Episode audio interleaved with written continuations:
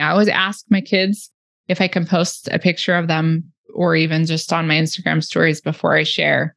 And I think that's really important, but also just keeping in mind that some of these newer technologies could really be used nefariously. And so we have to remember that. Hi, I'm Shelly. And I'm Maria and you're listening to the Baby Pro podcast, where we talk about everything and anything related to pregnancy and through the first year of your child's life. Every episode, we will discuss and interview experts on all the answers to the questions expectant and new parents want to know, such as creating the perfect birth plan, infant sleep, and tips and tricks for parenting a newborn. And welcome to the show. Hi, Maria. Hey, Shelly. Do you remember before we were moms when we would be like, my kid's never going to watch TV. ah, yeah. Yeah.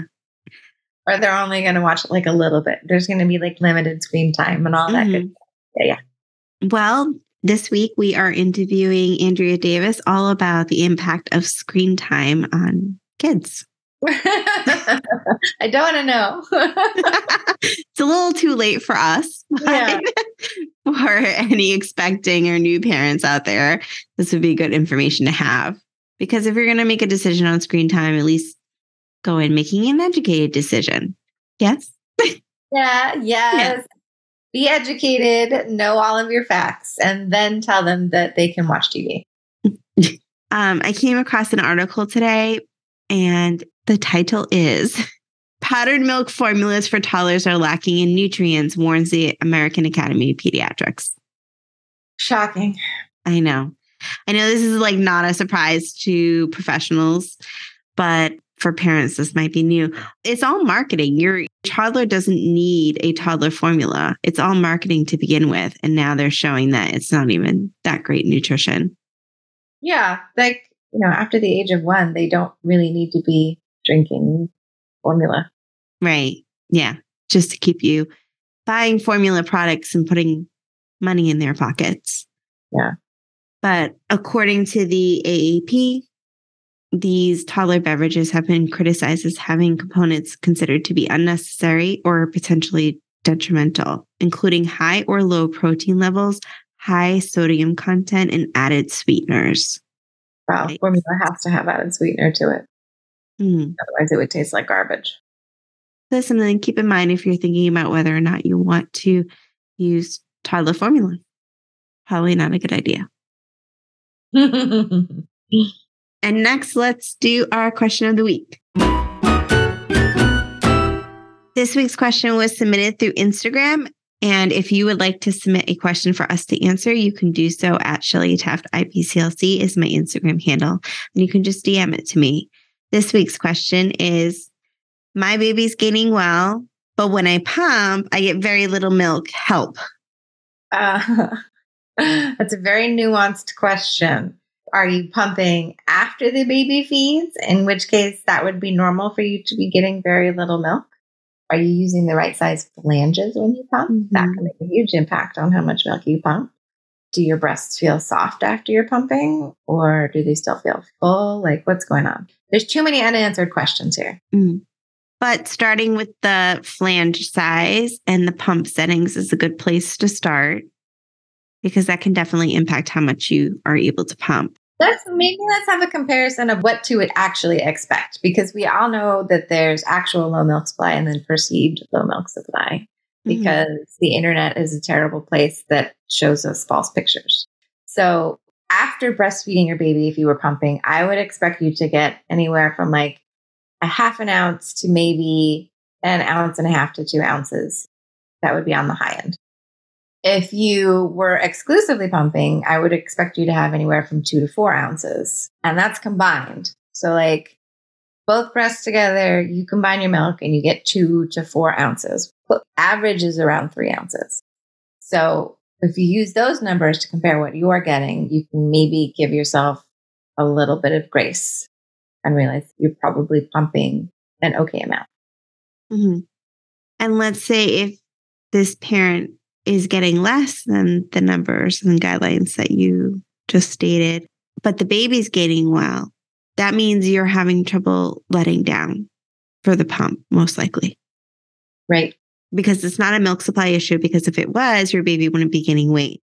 So if your baby's chonky with like rolls on top of their rolls, but when you pump, you get very little, you know, I would probably do some activities that reduce your level of stress when you start pumping. If you're sitting there staring at the bottles, like, why isn't milk coming out? That's going to inhibit your oxytocin release, which is going to keep milk from flowing.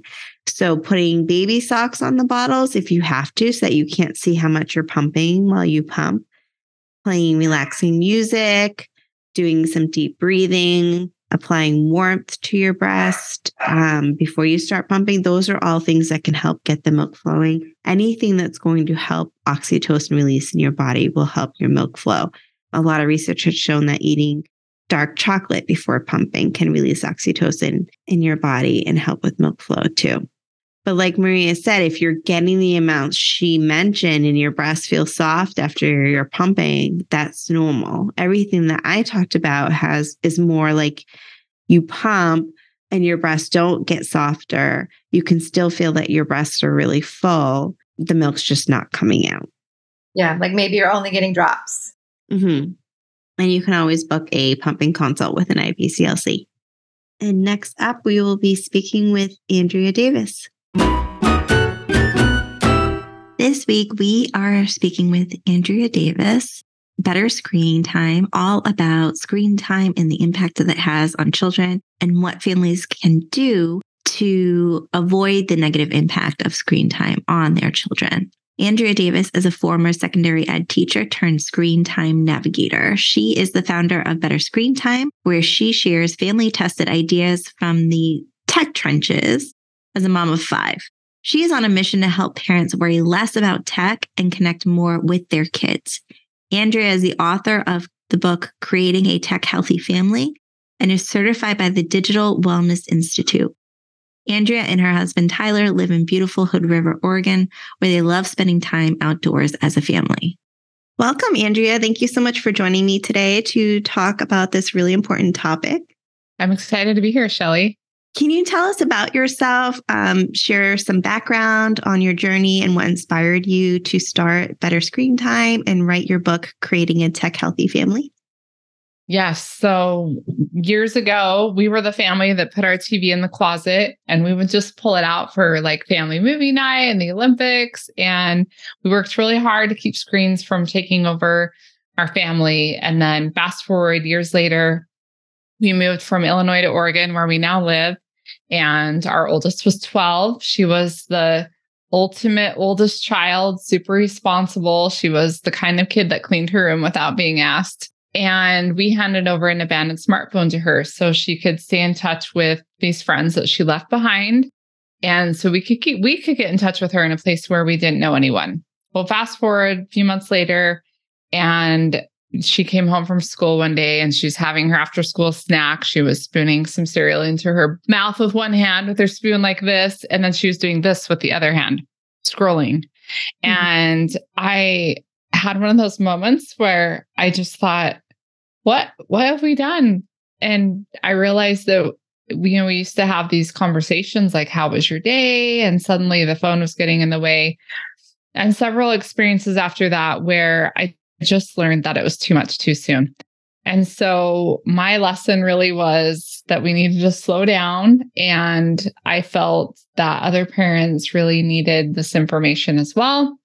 It wasn't something, again, this was what, six to seven years ago, not something that people were talking about as much. And so I started Better Screen Time. I have, you know, five children. And that was my oldest, who's now in college. And it's just been amazing to see kind of that transformation. We went back to a brick phone, it was super painful. And then we took things more slowly. And yes, she eventually did get a smartphone again, but it was, you know, much later with a lot of education and training. And so now I just make it my goal to help parents worry less about tech and connect more with their kids. And if you backtrack even further, you said that you were the family who hid your TV in a closet and only took it uh-huh. out. So what what made you decide to do that? Yeah, interesting story behind that as well. I my we were at grad school at the time. My husband was getting his PhD at Purdue, and I had a good friend who was an amazing reader. And I just asked her one day, I said, Rachel, what did your parents do to instill this love of reading? Even though I love to read, but she took it to a whole nother level. And she said, you know, we didn't have a TV growing up. And I was like, oh, fascinating. And I was just kind of intrigued. And I didn't feel that I wanted to get rid of our TV completely, but I really did want to raise readers. And so I just went home and I told, asked my husband Tyler, I'm like, what do you think if we just put the TV in the closet and we just pull it out when we want to use it? It's almost like an appliance. And he was on board and he's not into sports. So that was a little easier sell. I know that that wouldn't go over in some homes, but we just did it. And now it's crazy. But here we are all these years later and that's still what we do. We actually don't even have a TV. We just have a projector now. And so we just pull that out when we do family movie night and such. So although you know it's it's changed because really the TV is the least of everyone's concerns, right? Because we have portable devices. But for a long time, that really was a great way for my kids to just spend time outside and to learn to love reading. And those were all the things that were important to me. So mm-hmm. yeah, I definitely think it was more balanced when, like, when I was growing up, we had a TV and a VCR because yeah. that's how that's how old this was. And we would have, you know, usually on Friday nights we'd go to Blockbuster and rent the movie. Yeah. But it was also a lot of my mom yelling at us to go outside and not come home until dinner. We lived on this small dead end street with a lot of kids, and we would just bike up and down the street and have a lot of fun. And of course, like you mentioned, we don't have a phone in right. my pocket constantly to distract me. Yeah. And even though I did have a TV in my house and I would watch TV, I was a very, very avid reader and still am. Um, yeah. Just because I felt well, like books took me to an even better place. Yes. Than the TV shows could.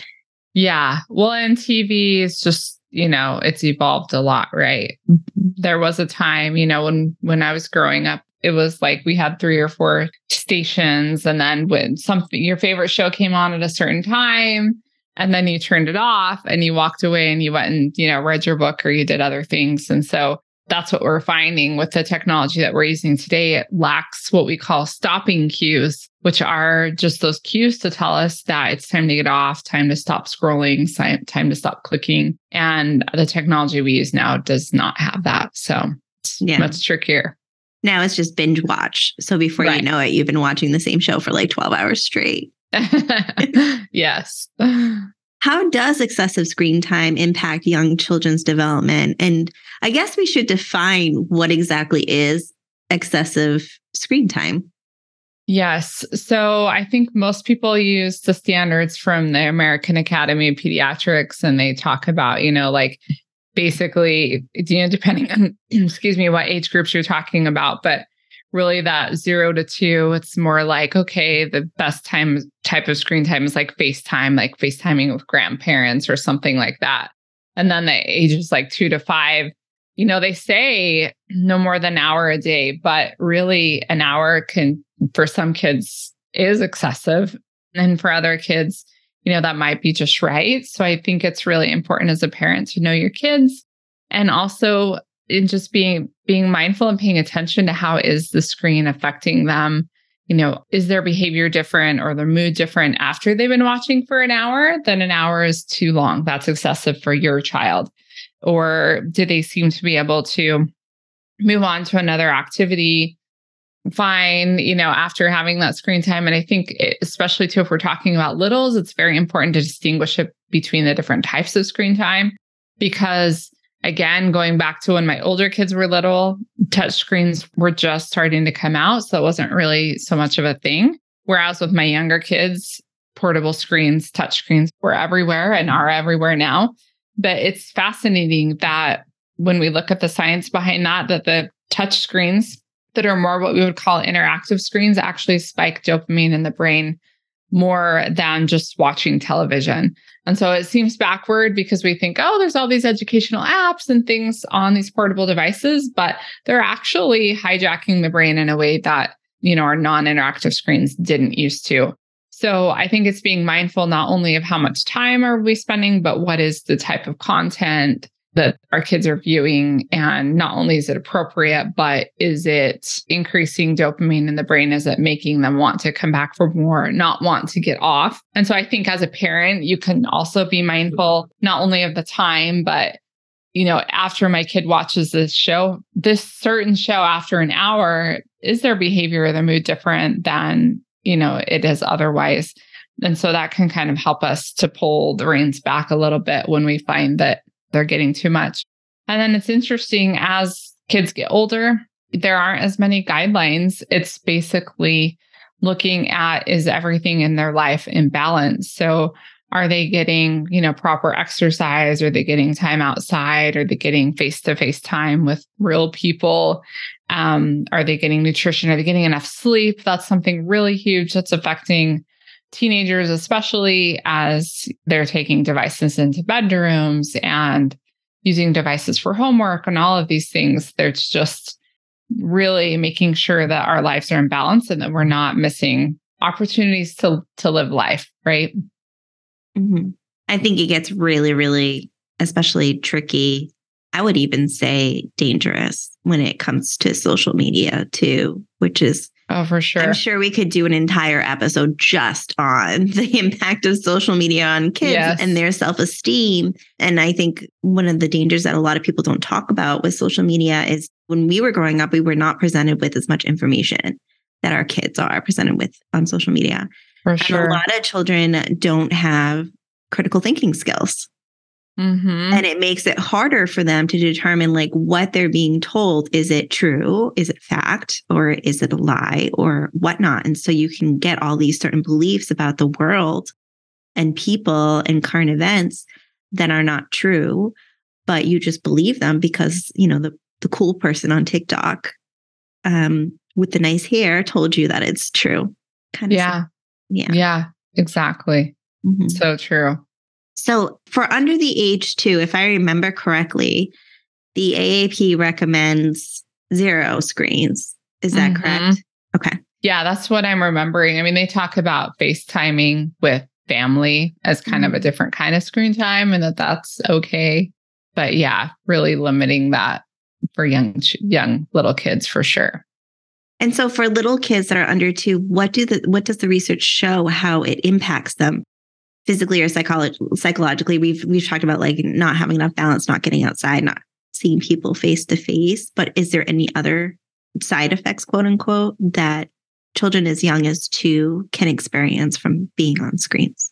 Yeah well for those really i mean basically babies and toddlers they're developing an attachment to certain people or things. And it's really important that they develop a healthy attachment to a parent.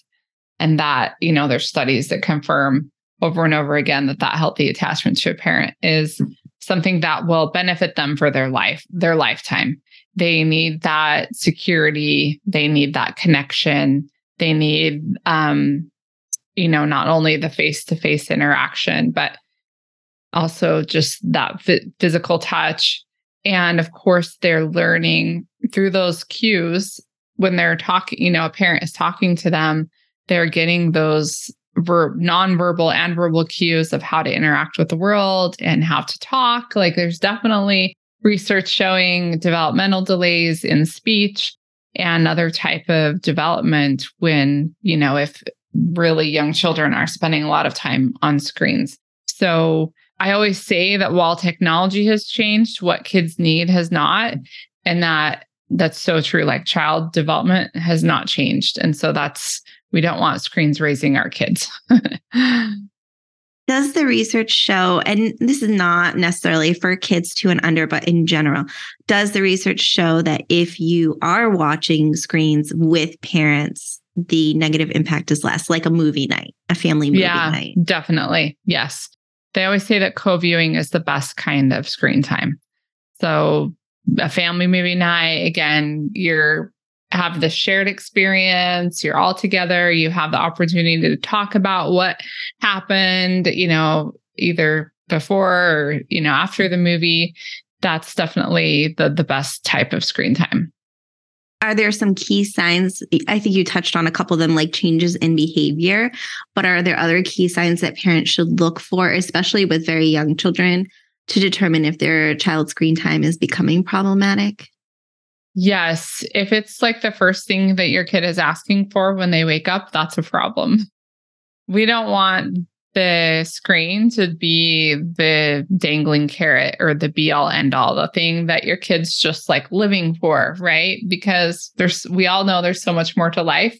So just really thinking, okay, is that screen time replacing other activities that they love or that they used to enjoy? And maybe they're not doing those things as much as they used to. So, you know, yeah, are they asking for it a lot? Is it replacing other activities? Um, do they seem, yeah, just more moody or are they throwing a lot of tantrums? And I always say tech tantrums like can happen with little kids and big kids. It just looks different with between a teenager and a toddler, but there's still, it still happens, right? And it's just, they're getting those rewards, those uh, pleasure seeking rewards that can, it just comes so easily on a screen. And the real world is a lot more challenging. It's a lot harder, right? It pushes us to do hard things and to have to be resilient.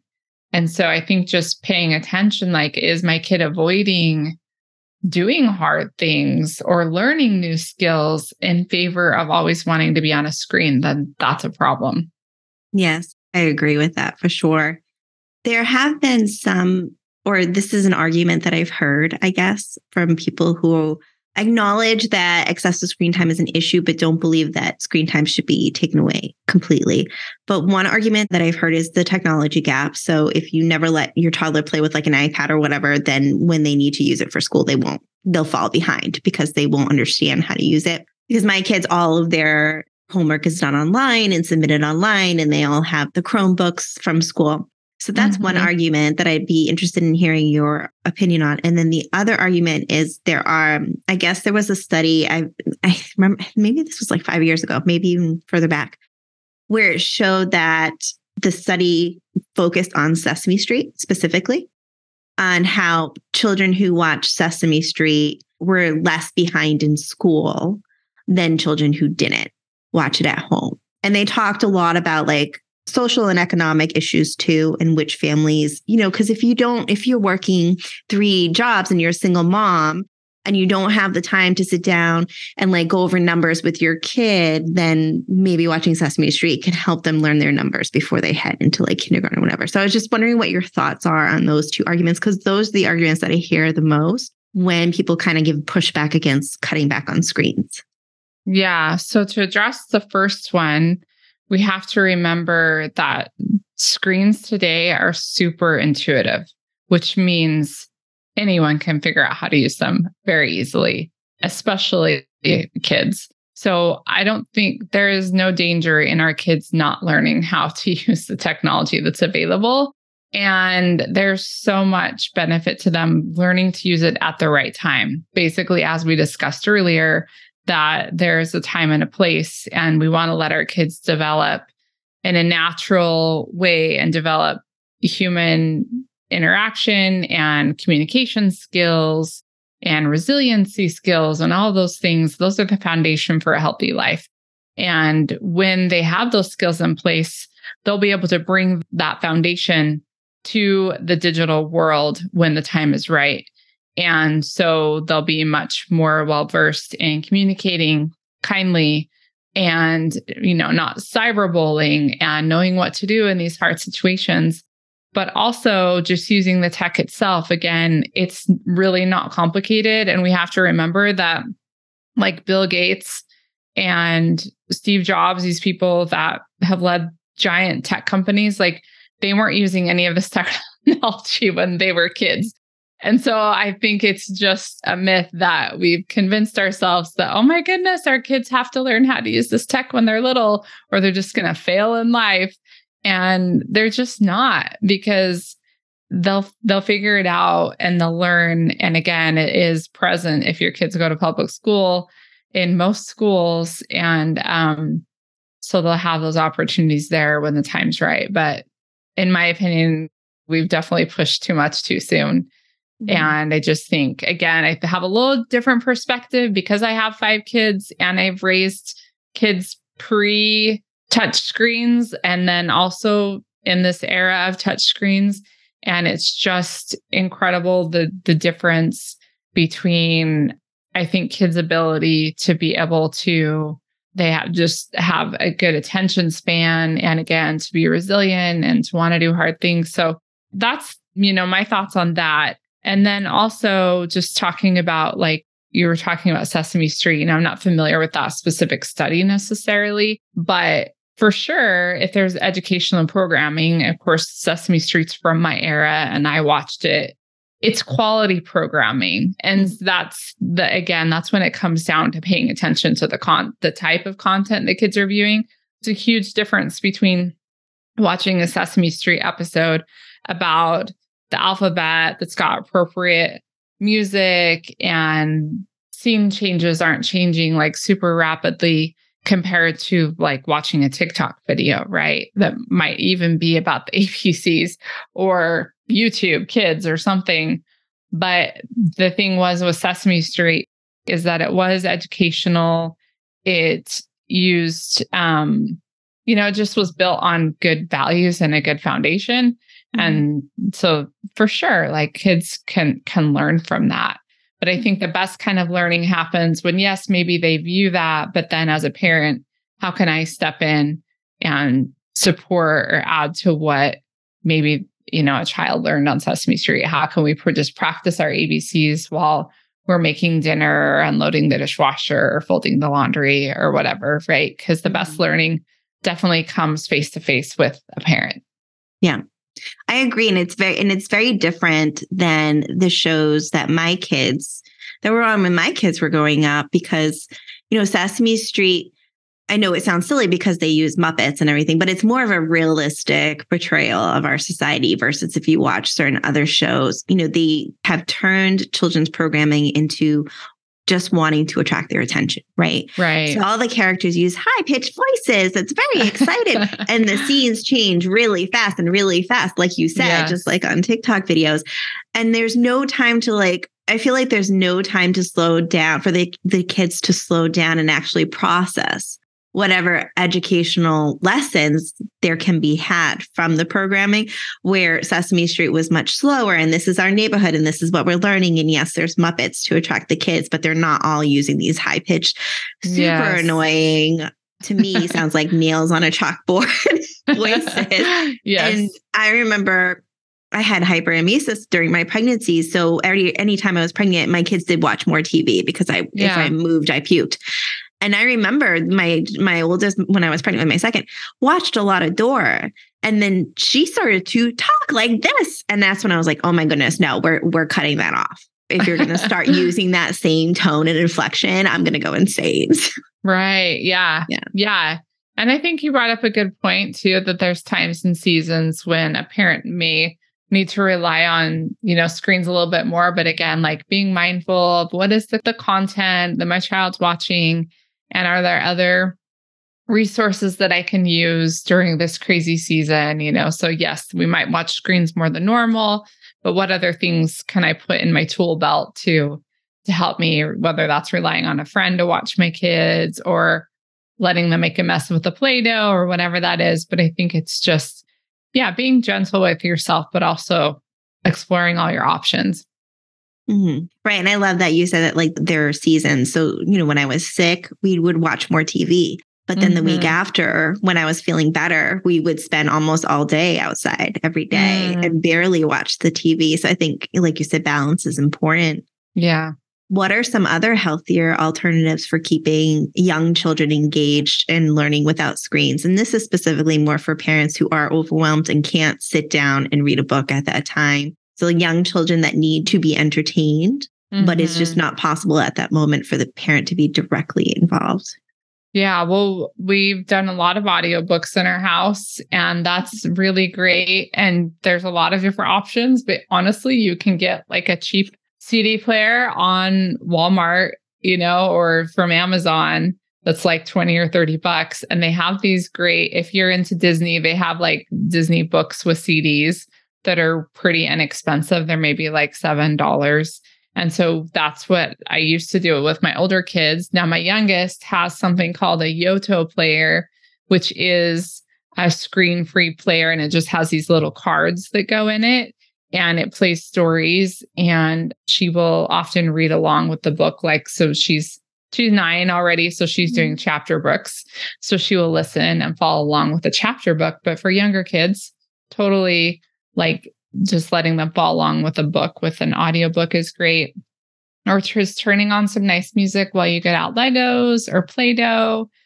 Uh, you know, a lot of times if I was working in the kitchen, I would fill up the sink with water and put some dish soap in there, let it, the bubbles come in and just throw in the measuring cups and, you know, all the safe plastic things, right? That, mm-hmm. that your kids can play with. And I think it's just a matter of deciding that we want to spend most of our life doing these other things where we're learning and we're interacting.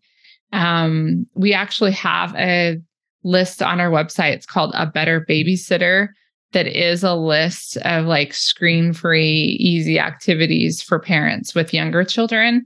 So oh, that's something, that. yeah, your audience might be interested in. And and that's what I like to think. Like, what's, yes, the screen time can be a babysitter, but what's a better babysitter? Mm-hmm. And I think too, like when you are in a season where you're feeling pretty good, like you're high on energy, you have good health, maybe have some extra support, like grandparents around or just a spouse or partner, then taking some time to almost like build up that cabinet of things that your kids can do, whether that's art supplies or, you know, audiobooks or different things so that when it is time to make dinner or you do go through a rough patch and you're sick or you know you have a family emergency then you've just kind of got some things on hand that you can pull out and turn to on those crazy days.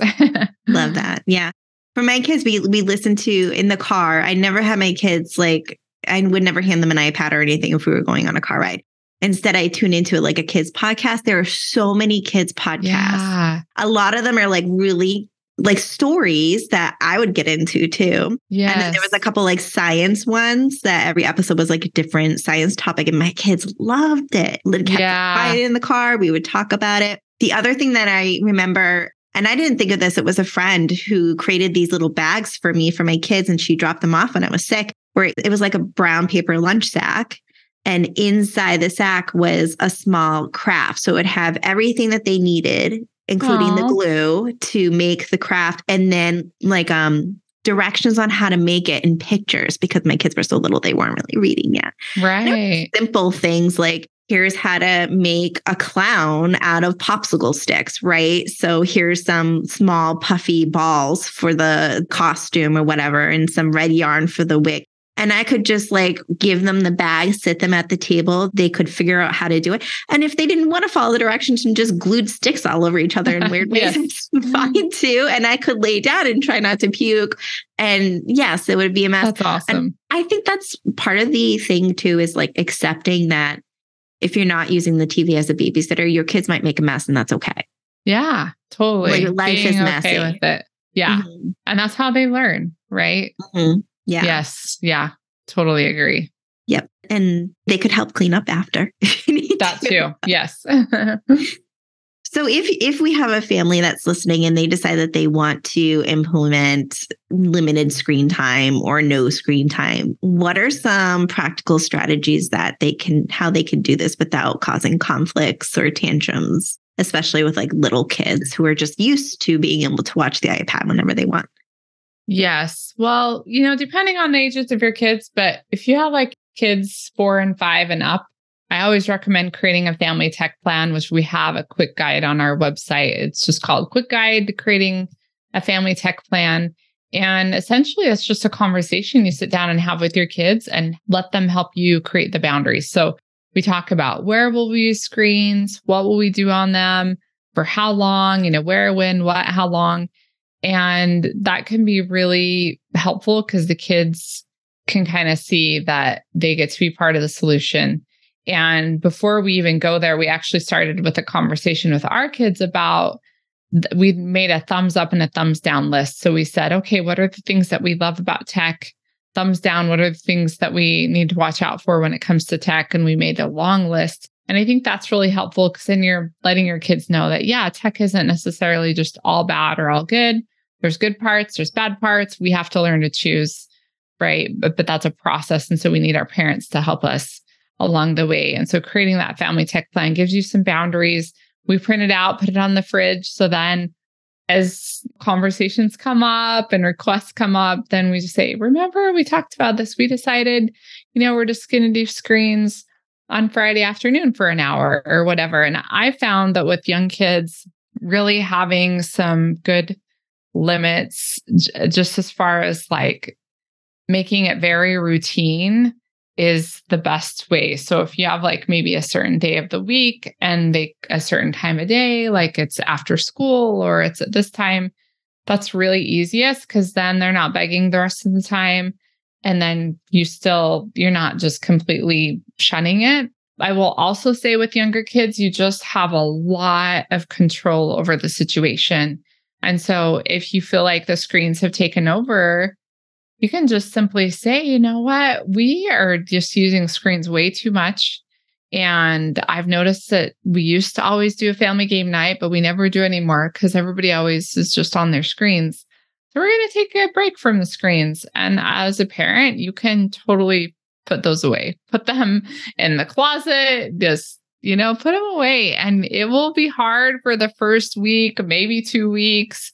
But after a while, especially if you're providing an environment that has all these other fun options and things to do, your kids will eventually quit asking and they'll you'll build a new life around the things that matter to you.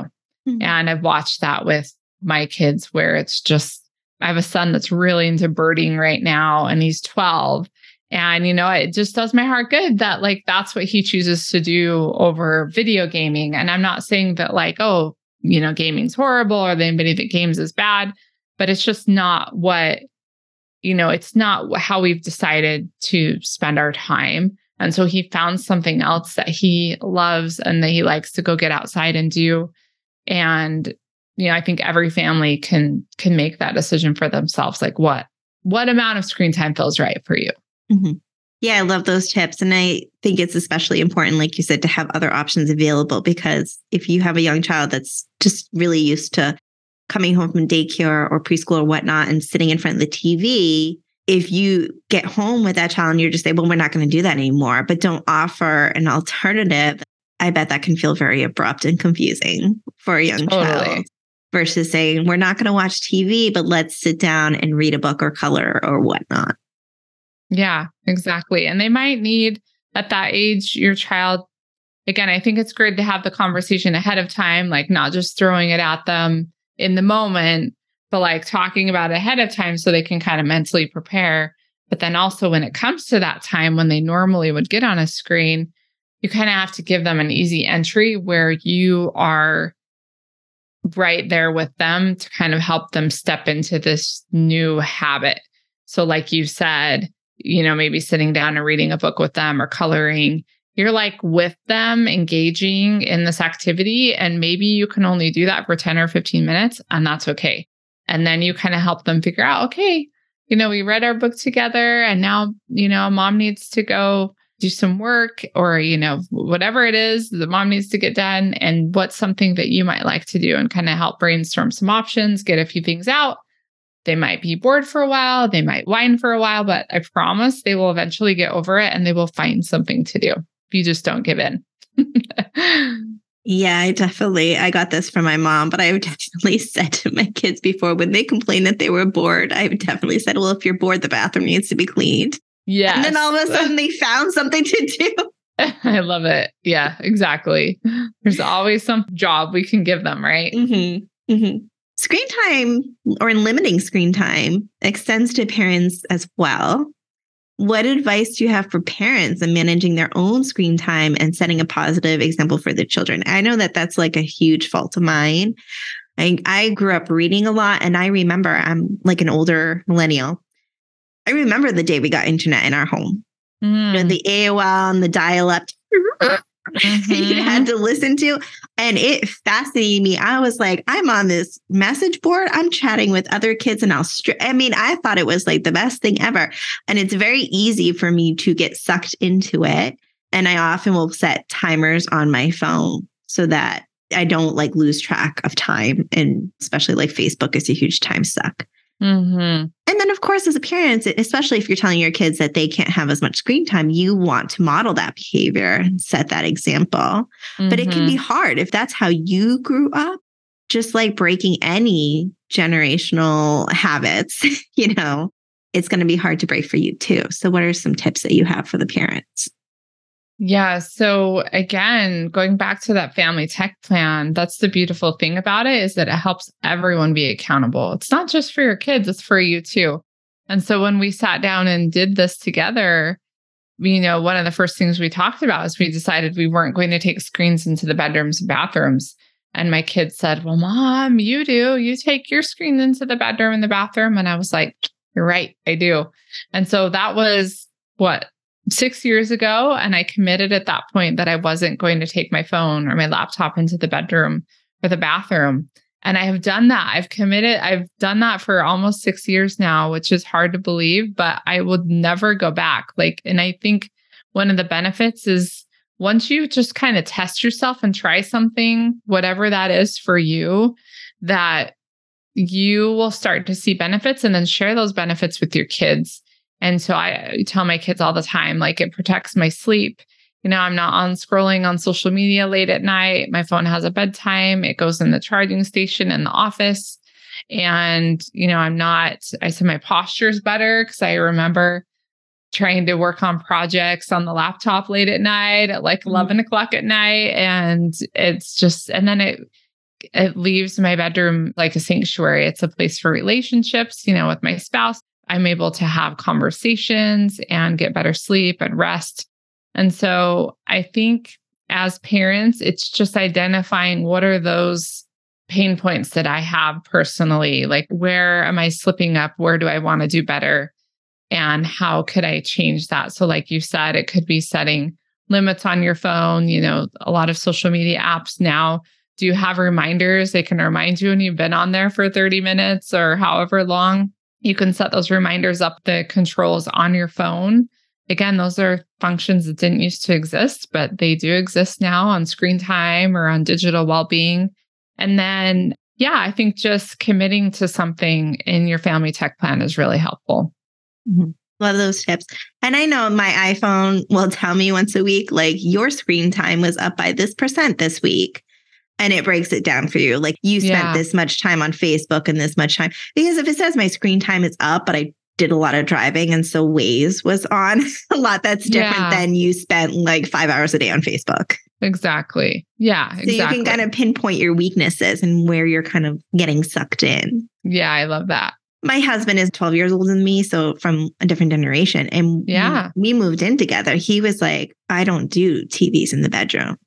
Yeah. know, bedroom is for relationship time. And for me, everyone I knew growing up had a TV in the bedroom. Uh-huh. And that uh-huh. was such an odd thing to me to say, well, what do you mean no TV in the bedroom? And I was like, okay, th- that's not like a battle I'm going to, I care enough about to fight with. So, yeah. okay, no TV. And it is the best thing ever. I would never want a TV yeah. in the bedroom now. Yeah. We don't have one either. Same mm-hmm. reason same but we're probably more of your husband's generation. So that's definitely how we were. anytime we go away and we spend the night in a hotel and there's a tv in the hotel room we end up watching it and get sucked right? into it. And then we're like we barely talk to each other tonight. So yeah. it so is better. Mm-hmm. yeah. So, in today's digital age, online safety, and we've touched on this a little bit, is a concern for many parents we talked a little bit about how social media can impact teens, but when we're thinking about young children, what are some tips for protecting them from inappropriate or harmful content online? Like with everything that's going on in the world today, I know there was just like a global advisory release to take, or so I heard, to take social media off of your kids' phones right now because they may be exposed to a lot of war scenes that they don't have the capacity to process or to understand. And I was just wondering, you know, what tips you have for that. Yeah. Well, again, I'm of the opinion that social media is not for kids. So I think just understanding as a parent that social media is not regulated, it's not intended for kids. And we're just seeing the harmful effects of that over and over playing out in generations. And you talk to a lot of like new college students, young adults, and they'll tell you, I really wish, you know, my parents would have had more boundaries around my phone and screen because just really sucked a lot of my life away. And so I think, first of all, just being conscientious of like what your kids have access to. And then using filters, of course, like we have a Gryphon router, which we really like, and we're able to at least filter from the router level. That's something that can help. But the most important thing, really, are just the conversations that you have about, you know, if we see something that doesn't feel right or sit right with us, what should we do? And really, it's like, you know, we shut the laptop or we put the phone away and we go tell someone, we go tell an adult, we go tell a parent, this is something I saw, it was disturbing or it was scary or whatever. And I think, again, that just goes back to those conversations that we have in our with our kids which is in our book creating a tech healthy family you know we go through kind of these series of conversations and that's a good time for you to let your kids know hey come talk to me if you see something that's alarming but again, limiting access in the first place is is really going to be the best way to go. When it comes to teenagers specifically, because this is the age group where I often see this argument being made, whether or not the teenager was already embedded in the social media life and then the parents decided to go tech free and took that away or never allow their child to be on social media in the first place. A lot of the times, what I'll hear is the teenagers get really upset because all of their friends in their friend group are Snapchatting, making plans on Snapchat. And they often fear that they get left out, like they're not invited to a lot of the gatherings because they weren't on the app, whether it's Snapchat or whatever to get that invitation or they miss out on like current events in their friend group because they're not having that conversation and they get like serious FOMO. So I'm just wondering what your viewpoint on that and what would you say to a family who's like, well, I really want my teen to get off social media, but every time we try, they get really upset because they're getting left out of their friend group. Yeah, I think it's just first off acknowledging that this is just hard and that it is going to be hard either way, but we have to make a choice. Like, do we prefer that our teenager get left out of maybe a few social gatherings, or do we prefer that they get left out of cyberbullying and online predators and pornography and all those other things that are also on social media? And so I think it's really important to like know your teen and think about do they know what their values are? Do they really know who they are? As our teens get older, you know, my philosophy is that yes, we do give them a little bit of access bit by bit so we can teach and train and talk to them about it. But for our young teens, for the most part, social media is um, there's just so many things that we want them to be left out of because they are still trying to figure out who they are and it's just confusing. And I think thinking about like who are our friends too and I ask the kids this a lot. And we just talk about this. There's a phrase that says, you know, I'd rather have a few quarters than like a thousand pennies, or I can't remember the exact phrase, but like thinking about, I'd rather have a couple of friends that really have my back and are going to be there for me. And if there's something that's really going on that I need to know about, they'll text me or they can call me if I'm not on Snapchat. Or would I rather I have to have all these followers and friends on Snapchat or any other social media platform who really aren't going to be there for me if I'm having a hard day or something bad happens? Like, I think it's just good for our kids to think about that and think about, well, who are my friends?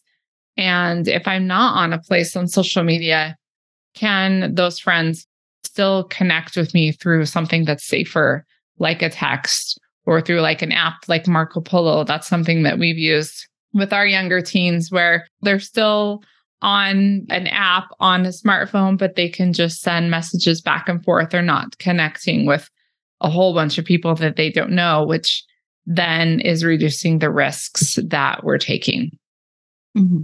Yeah, I think that's a good point, especially when you look at what the research shows specifically, or especially, I should say, for teenage girls and what happens to their self esteem and their perception of themselves when they start to use social media. Because again, like having to explain to my kids, like, that person's using a filter. Yeah. That's not what she really looks like in terms of like her skin texture or whatever. She has normal skin texture, just like you and me or they're all of a sudden exposed to like all these people that are wearing hair extensions, which I'm not bashing people wearing hair extensions, but they're like, why can't my hair be that long? And it's like, her hair's not that long either. like, yeah, it's, not real. Like, it's not real. and so if you're a family that is deciding to like limit screen time and apps and social media, but not completely banning it, it's super important to have that conversation of like, again, building critical thinking skills, helping them to realize this is not real yeah. It's a filter. And even if it doesn't say they're using a filter, they could have recorded it on something else that did use a filter and yeah. put it up. Yeah, exactly. Are there any new trends or technologies in the field of screen time management for young children that parents should be aware of? You've mentioned a couple, and I will be honest, I have no idea what they are. One of the newer ones is AI, which is just artificial intelligence, which has been around for a long time, but it's just starting to be used in new ways. So it's making people wake up a little bit. One of them is people taking basically images of children or teenagers, and then they're able to use a lot of just graphic design skills and AI to replace, you know, parts of the picture so that you might end up with a face of your child or teenager, but they've got a naked body, right? And so that's frightening because it can look very realistic and whereas before, I think people could tell when something maybe had been photoshopped. And now that there's a really blurry line between what's real and what's not real. And so I think for us as parents, being mindful of what we're sharing, pictures we're sharing, you know, I, interestingly enough, you know, I run a social media account to share this message with, parents and I do share bits of our family. I always ask my kids if I can post a picture of them or even just on my Instagram stories before I share. And I think that's really important, but also just keeping in mind that some of these newer technologies could really be used nefariously. And so we have to remember that. I think that's one of the bigger things. And then, of course, there's always new apps coming up all the time. And I just tell parents, and this is what I do in my own home, is like the best person to educate you on these apps or what people are using at school are your own kids and you're mm-hmm. primarily if you've got teenagers but just asking the kids like what apps are kids talking about at school? What are people using? They're going to be your best guides. And i think it's also a way that we build a relationship of trust with our teenagers. You're not trying to get ahead of them because you never will. You're learning with them you're letting them teach you but you're also leaning into your own wisdom as a parent that yes, while you may not know as much about the tech, you know a lot more about life and you also care about your kids more than anyone else. And so at the end of the mm-hmm. day, you're there to safeguard them and keep them safe. So just have lots of conversations with your kids and don't be afraid to ask them, like, what mm. are people using? I think that's the best way to go. Right. And I love your viewpoint because then we have parents on the other end of the spectrum from where you are, like family vloggers who it's so dangerous, in my opinion. And some of our listeners might disagree with me. Don't come for me. This is just my opinion. But you know, now we're seeing the, the effects that we're seeing these children who grew up on on camera now turning around and suing their parents for the emotional yeah. trauma of having their entire life broadcast to millions of people. And now there's the issue of if you go on TikTok, especially, and you you're following you know you you create a account for your daughter for her dance and it's all like grown men watching your daughter dance in a leotard. Right. There's a reason why that they're watching your daughter dance and that's not exactly something that you want. And they and like you said with the ai they're taking those pictures of toddlers and putting them in ai and turning them into child pornography Right. So if you are putting your child out on social media, you are risking them showing up in child pornography. So it's just Definitely. it's just a bad idea to have it's very tricky. Yeah. And mm-hmm. it's it's hard because obviously like when people are sharing a message, they want it to be authentic. And I know for me, like that's why at any point if I share something from our family, I'm like, I want people to see like how it's done, right? Like this Mhm. is how we do it. But you you just have to be very careful, right? There's a fine line, asking permission, not oversharing, obviously not sharing. There's certain information that you just, you know, don't want to share. And I think this is different for everyone, but yeah, just being smart about it. Mm-hmm. Well, this is great. Where can families reach out and find out more about you or connect with you? Yes. So our website is betterscreentime.com. So people can find us there. That's where you'll find the quick guide that we talked about to creating a family tech plan. And then ironically, we are also on Instagram as Better Screen Time. Well, thank you so much for joining me today. yeah, I really thank you, Shelly. appreciate it. Thanks, Shelly. Thank you for joining us this week on the Baby Pro podcast. Make sure to visit our website, shellytaftibclc.com, where you can check out more options for support through pregnancy and beyond, including the Baby Pro Bistro, our parenting community. You can also follow us on social media at Shelly Taft IBCLC on Instagram. If you love the show, please leave us a rating or review on iTunes to help our episodes reach more parents like you. Thanks for listening.